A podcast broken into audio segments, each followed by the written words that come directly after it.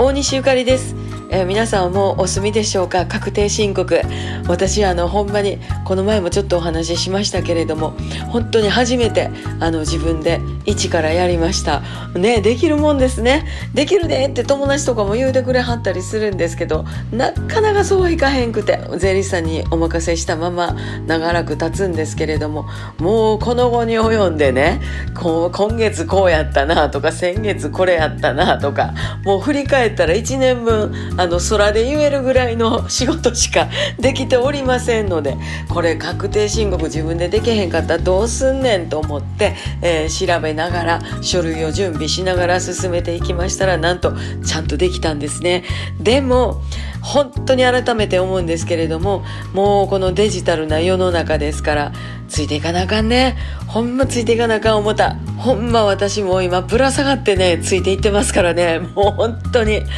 あのまず確定申告できょとんとなったのはやっぱり Windows やないとあかんのかなっていうところですかね。私は Mac なんですけれどもあの全然対応できない書類とかもあったりしてもう書くんやったら私0から100まで書きたいしでも書かんでええんやったら全部きれいに書類ピシッと仕上げたいしもう非常に迷ったんですけれども結局まああの作り上げた書類を印刷したやつを、まあ、郵送するっていうところの判断をしたんですけれどもね。やっぱり混雑してますからね。混雑も避けないけませんので、えー、そういう方法を取ったんですけれどもあの書類のこと段取り調べるの全部これデジタル。ほんまについていかなあかんと思って。どうやったらそれができるんかっていうのを調べながら 本当にアナログですけど全部帳面にしながらあの全部ウェブで仕上げることができました。なんか今日も明日もそんなんでねちょっとパソコンカタカタって言わしてみたりなんかして、えー、今までは全部手で書いてたけれどもあのだんだんね